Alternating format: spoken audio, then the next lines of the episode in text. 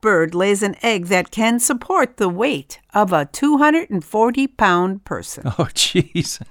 And what dark secret did American patriot Patrick Henry hide beneath the floor of his colonial house? Yeah, he didn't live in a ranch house. Answers to those and other questions in this episode of The Off Ramp with Bob and Marcia. Smith.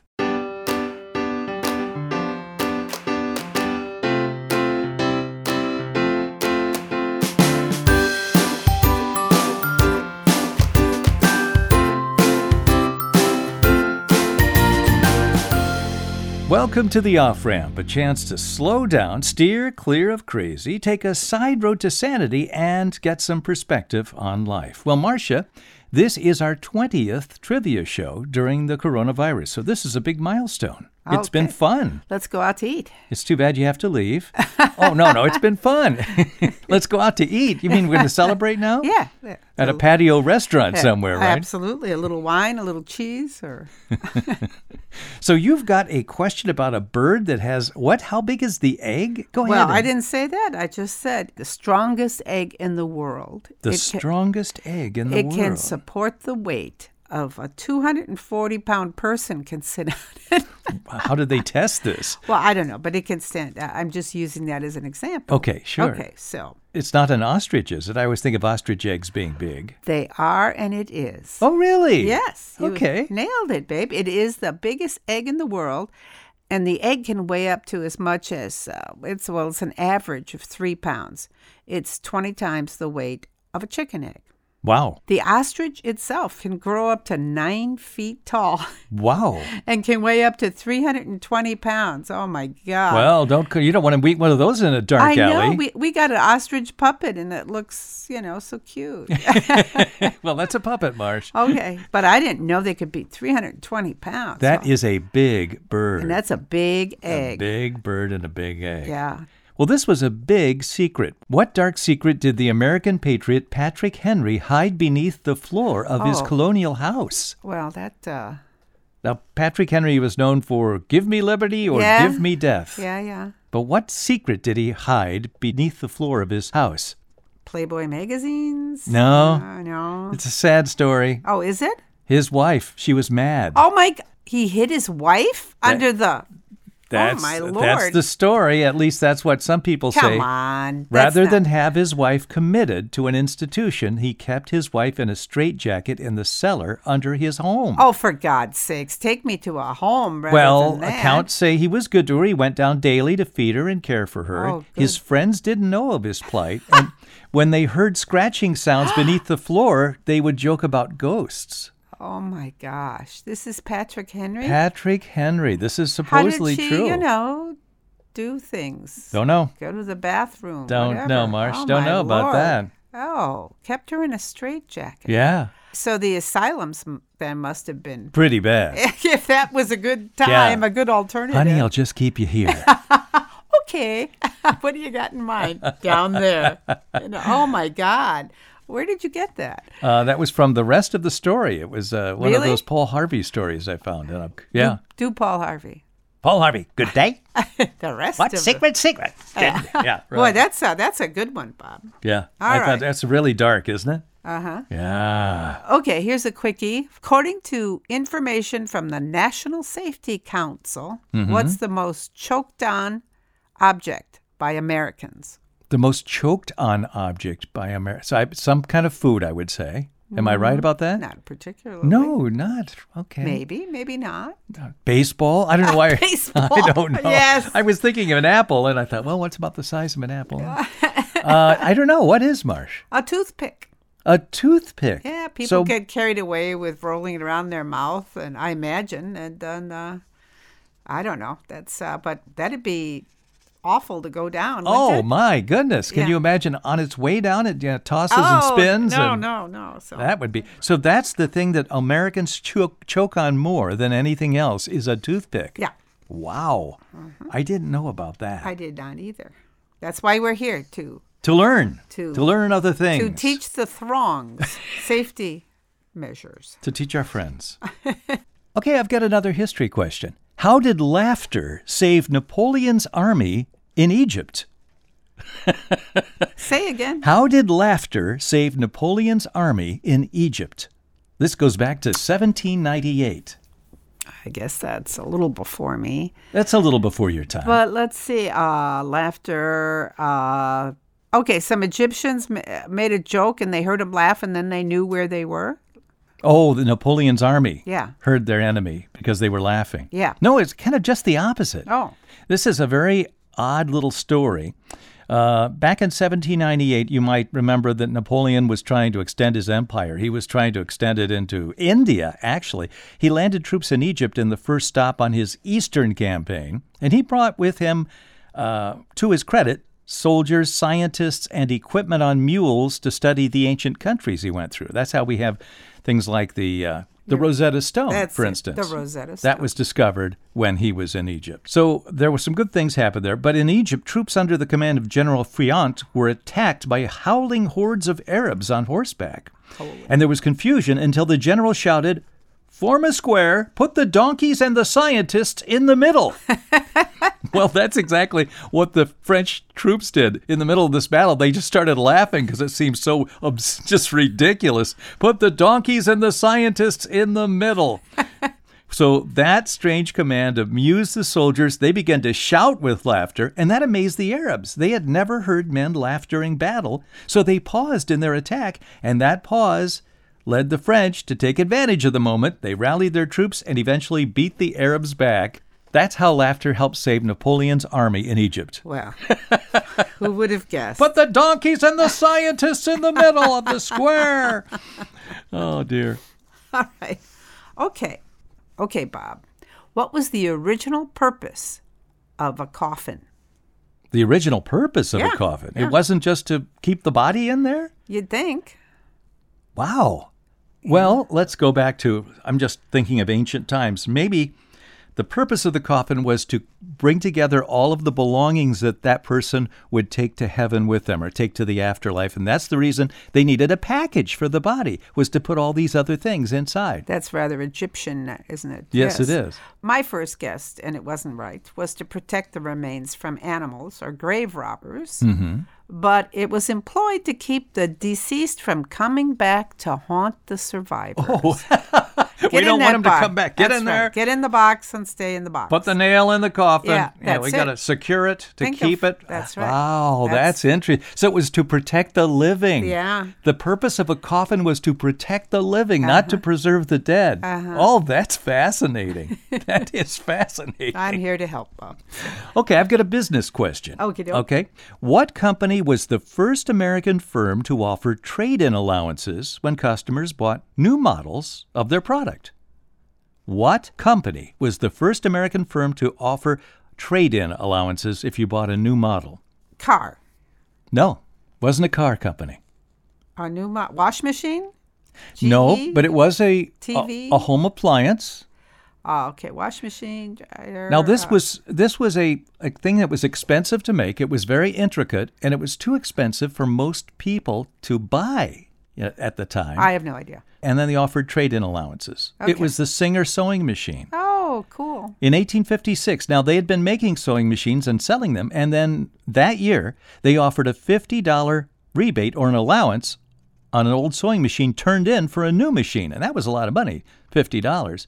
So the trade in allowances were later followed by the first installment buying plan that allowed people to pay for their. Uh, their sewing machines on a rental basis. You'd uh, apply $5 a month rental fees to the sewing machine, and then that would go to the purchase price. But Singer, Singer did this, and by doing this in 1856, their sales increased by 200% within one year.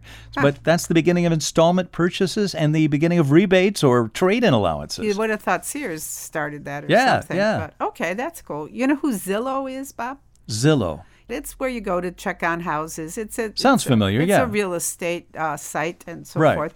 But a report by Zillow looked at 135,000 photos from old houses across the country to see how paint colors impact sales.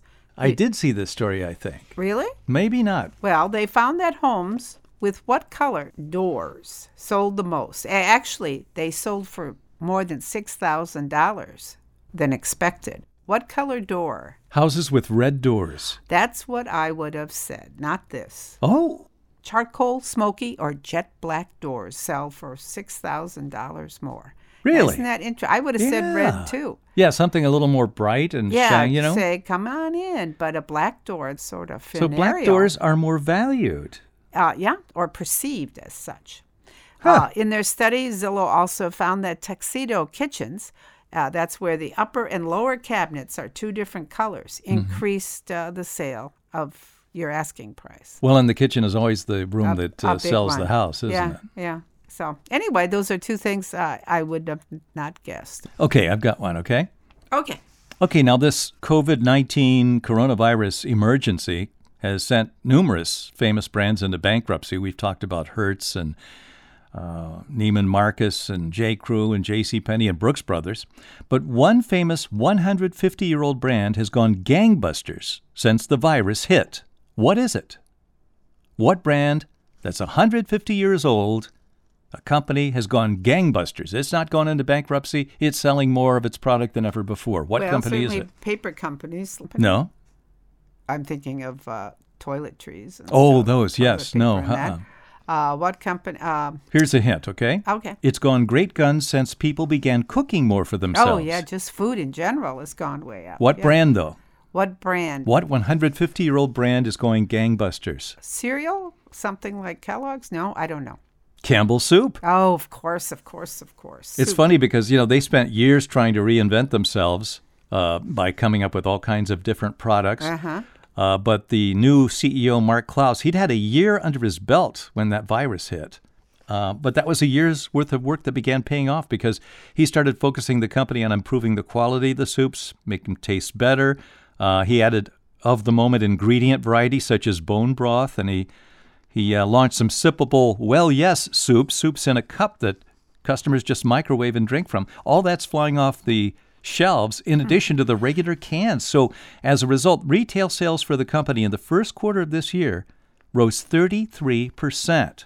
Sales of the soup itself went up 42%, and their uh, non soup products went big too, like uh, Prego, uh, that jumped 49%. Pepperidge Farm cookies up 28%. So that's a 150 year old brand that's doing great during the coronavirus. Well, and as the year moves on to fall and winter, that number's going to go up higher too, because soup sales generally are down in the summer. So that's pretty phenomenal. it is, isn't it? It's amazing. Yes. Is it my turn? Yeah. Oh, okay. Queen Victoria, Bob, back in the uh, 1800s, was so impressed with this guy's invention that she made him a knight. His name was Tom, Tom. Tom Crapper. Oh, I thought it was Tom Edison. okay, I know who Tom Crapper was. so I didn't know he became Sir. That's what. Sir yeah, Thomas Crapper, Yeah. the inventor of the modern toilet. that is correct. Oh, my goodness. So she gave him a, a knighthood. a, a knighthood for that. She really liked that invention. That's hilarious. well, every time you go into that toilet, you'll think of Sir Thomas Yes, Crapper yes. he and he probably touched your life more than many other people. And let's take a break. We'll be back. You're listening to Trivia on the Off Ramp with Bob and Marsha. Smith. Okay, we're back, Bob and Marsha? Smith and the off ramp. Okay, I've got a question for you. Now, this is a, uh, I've got some famous expressions, and I want you to tell me where they came from. I'm going to tell you just one right now. Okay. Wild goose chase. Who popularized that? Wild goose chase. It goes back give hundreds me, of give years. me a hint here. What are we talking? hundreds of years, famous play. famous play. Yeah. Okay. All right. That you have to narrow it down. And it's a famous romantic play. Oh, Is it uh, Romeo and Juliet? That's exactly right. That's exactly right. Uh, in Romeo and Juliet, Act 2, Scene 4, Shakespeare says, Nay, if our wits run the wild goose chase, I am done, for thou hast more of the wild goose in one of thy wits than I am sure I have in my whole five. Now, Good lord. that term did not refer to actual geese, but wild goose chase was a type of horse race at the time. Really? Yeah. What? Uh, from the 16th century, each of a line of riders had to follow accurately the course of a leader, just like a flight of wild geese follows its leader. So, if you were in one of those races where the front horse was just zigzagging around, it was called a wild goose chase, Oh, but it okay. was a horse race. So this uh, basically character is saying, You're just willy nilly and I don't have the energy to follow you. You- It's a wild goose chase. But Shakespeare is the person who popularized that. Huh.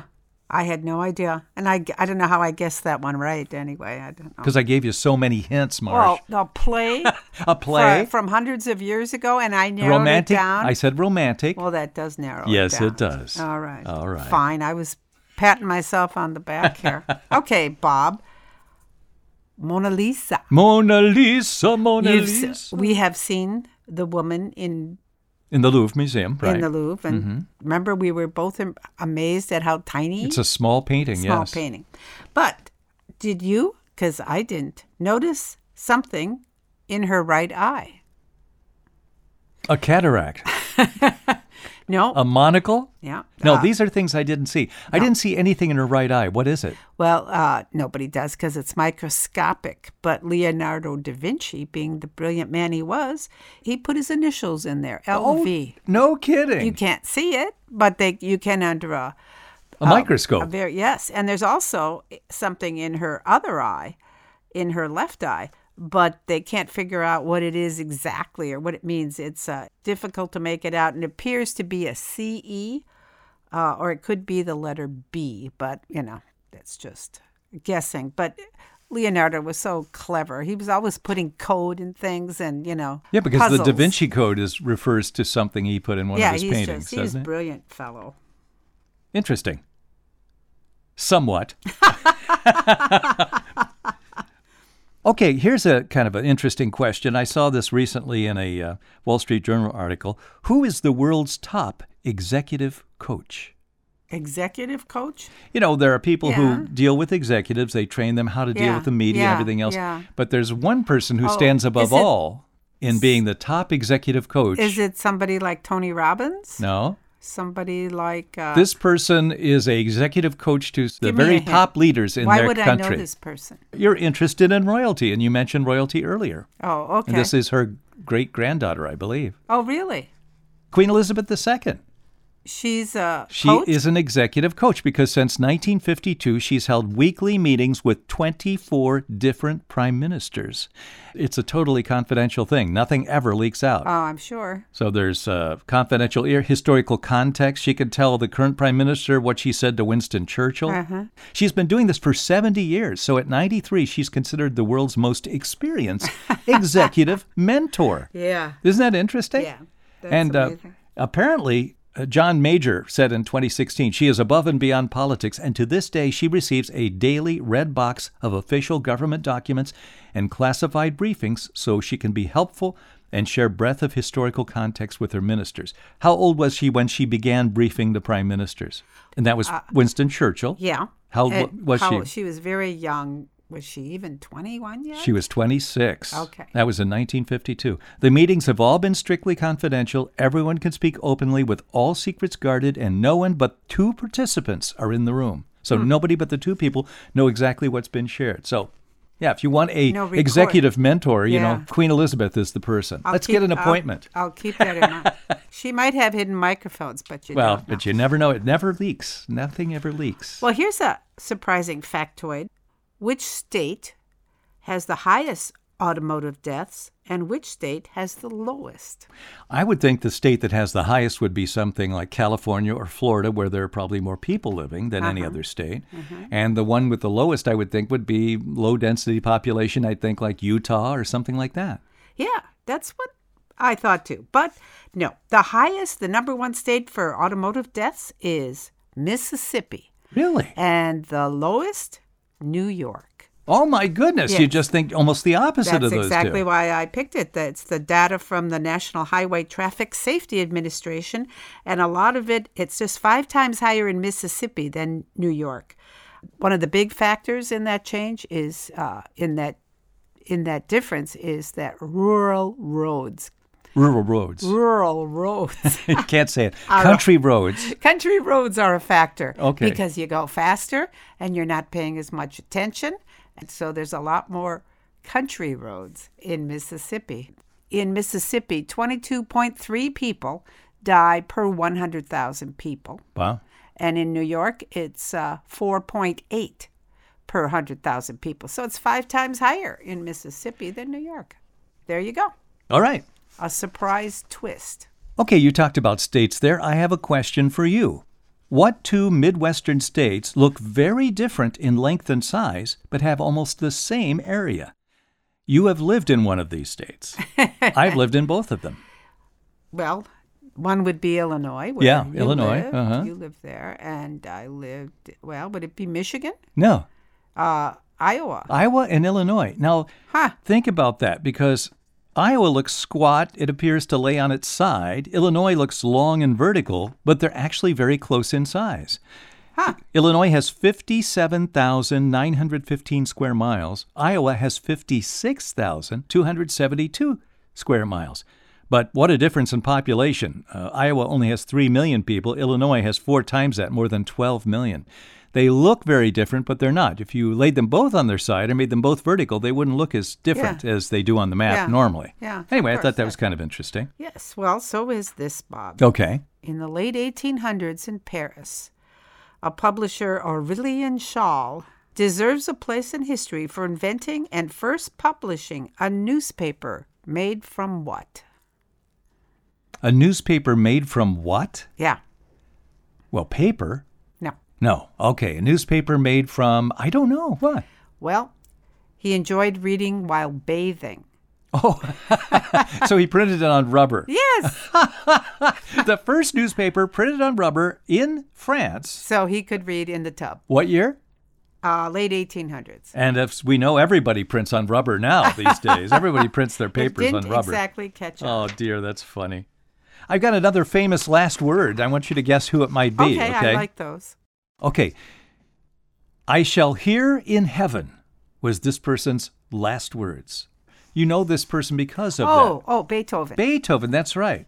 He was uh, deaf Yeah. from the time he was 31. And uh, when he lay dying of pneumonia in 1827 at the age of 57, he was said to have raged at God during a violent thunderstorm. I shall hear in heaven. Other uh, people said his last words were, Friends, applaud, the comedy is over. but I, I kind of like the hear in heaven. Yeah. Okay, I got another one, and then I've got you what his friend told him when he said it, okay? okay. John D. Rockefeller Sr. and Henry Ford were friends, and John D. Rockefeller's last words to Henry Ford were, Goodbye, I'll see you in heaven. What were Henry Ford's last words to him? Don't count on it. Sort of like that. so, John D. Rockefeller, Goodbye, I'll see you in heaven. You will if you get in, Henry Ford said. Oh, so he gave it back to him. Yeah. Yeah, yeah. Uh, it's funny because uh, people wondered would heaven really overlook? You know, he was an old robber baron. He was pretty greedy and cold hearted as a businessman. You know, He used to steamroll his competition. So even though he became a philanthropist later, he had a bad reputation even among his fellow moguls. Oh, wow. You got to be really bad if your fellow moguls think Says, yeah, you're bad. if you get in heaven, I'll see you there, but not then. Yeah. Okay, I've got some a couple Civil War facts I think you'll find interesting. Okay. All right. We often hear that the uh, during the Civil War the North was much more industrialized than the South, but was it? No. No, it wasn't. I'm saying no. And because of maybe the cotton gin, they had the. Uh, Oh, because cotton- the South had the cotton gin. Yeah. And so they industrialized that. And But that my- really was more of a separator of cotton. Well, yeah, I could see that. That's a good point. Yeah. Oh, thank well- you, Bob. Actually, It's wrong, but it's a good point. well, by one measure, it's wrong because actually in uh, 1860, the entire United States, not just the South, was overwhelmingly agricultural. 72% of the nation's congressmen represented farm districts Yeah. as the nation went into the Civil War. was it the thrasher they had down there? no. Well, they got thrashed down south. So, Ah. so actually, the Civil War pitted two agricultural societies against the other, and the difference, of course, was one would, was based on plantation slave labor, and the other was based on family farms, small scale family farms. But the North did have a bit more manufacturing than the South. Okay, one more question. Okay. Okay. What percentage of the U.S. population was high school educated in the Civil War? High school educated Uh, in the Civil North War. and South? Yes. Golly, I'll say 13%. No. Less than half of that. Really? Only 6% of the U.S. population had attended high school, not graduated from, but had attended it at the time of the Civil War. That's how they got so many people to go to war in Civil War. because they, they couldn't read. It's interesting you say that because I have my records of some of my Smith from that generation, two of the brothers, three of the brothers that went to the Civil War, and uh, they all have X's where they had to sign. They, didn't sign didn't- their name. not even their they name. signed X's. But by the end of that that century, by the My end of the 19th ancestors did it in calligraphy. yourself. Oh yeah, sure, I'm sure. You don't even know who served in the Civil War from your family. Seriously, Marsh. Seriously, though. So 30 years later, by the end of the century, more than half the population had gone to, to high school, and that coupled with new technologies like electricity, the telephone, the typewriter, line of type machines, that led to a new form of journalism called the magazine. Oh, be People, darned. the magazines were just Yeah, getting started just at the that time now of the Civil people War. could read them. All right. The sea cucumber, the much beloved sea. The sea cucumber. I've never heard of a sea cucumber. Oh, How, really? Yeah. Oh, well, it's a clever little animal that's a bottom feeder in the ocean. Okay. So, no, it's, it's really not a, a well known animal, but it has a, a clever way of uh, keeping uh, its enemies away. You want to think about what that might be? It pretends it's not a cucumber. wow, the sea cucumber pretends it's a pickle. Uh, and that scares the hell out of all the other fish. I don't know, No, Marcia. no, the darling little thing. it explodes its internal organs, which What? which clouds the water, and it can get away. It explodes them, but it's, Yeah. it keeps itself alive? yeah, and then it um, and it uh, regenerates new internal organs uh, if it's lucky enough to get away, and uh, he can. Uh, Wow. well, this guy, yeah, he's really That's like an animal with a superpower. well, yeah, and and h- if he's starving, he's got a real clever way of not starving. How's that? It eats himself. Oh, dear. I'm not making this up. Okay. All right. Well, Uh, So- those are well, very interesting. It, uh, it keeps eating itself and it gets smaller and smaller. oh, jeez. it has no face. It's a cucumber, Marsh. How could a sea cucumber have a face? It doesn't, but it has holes, Oh my goodness. which uh, its little its little hands. shoves. Well, as I figured after 20 weeks something like this would happen. Marcia has lost all control. So I think that's it for now. We should probably go. Thanks for joining us here on the off ramp, because I think that's where Marcia went. You're on the off ramp with Bob and Marcia, Smith. it just has holes. Okay, take it easy. Feeds Would you like some itself. water or something? Okay, I got some. uh, Okay, Thanks. all right, good. I had to save that one for last. I knew I wouldn't get through it. The Off Ramp is produced in association with CPL Radio and the Cedarbrook Public Library, Cedarbrook, Wisconsin.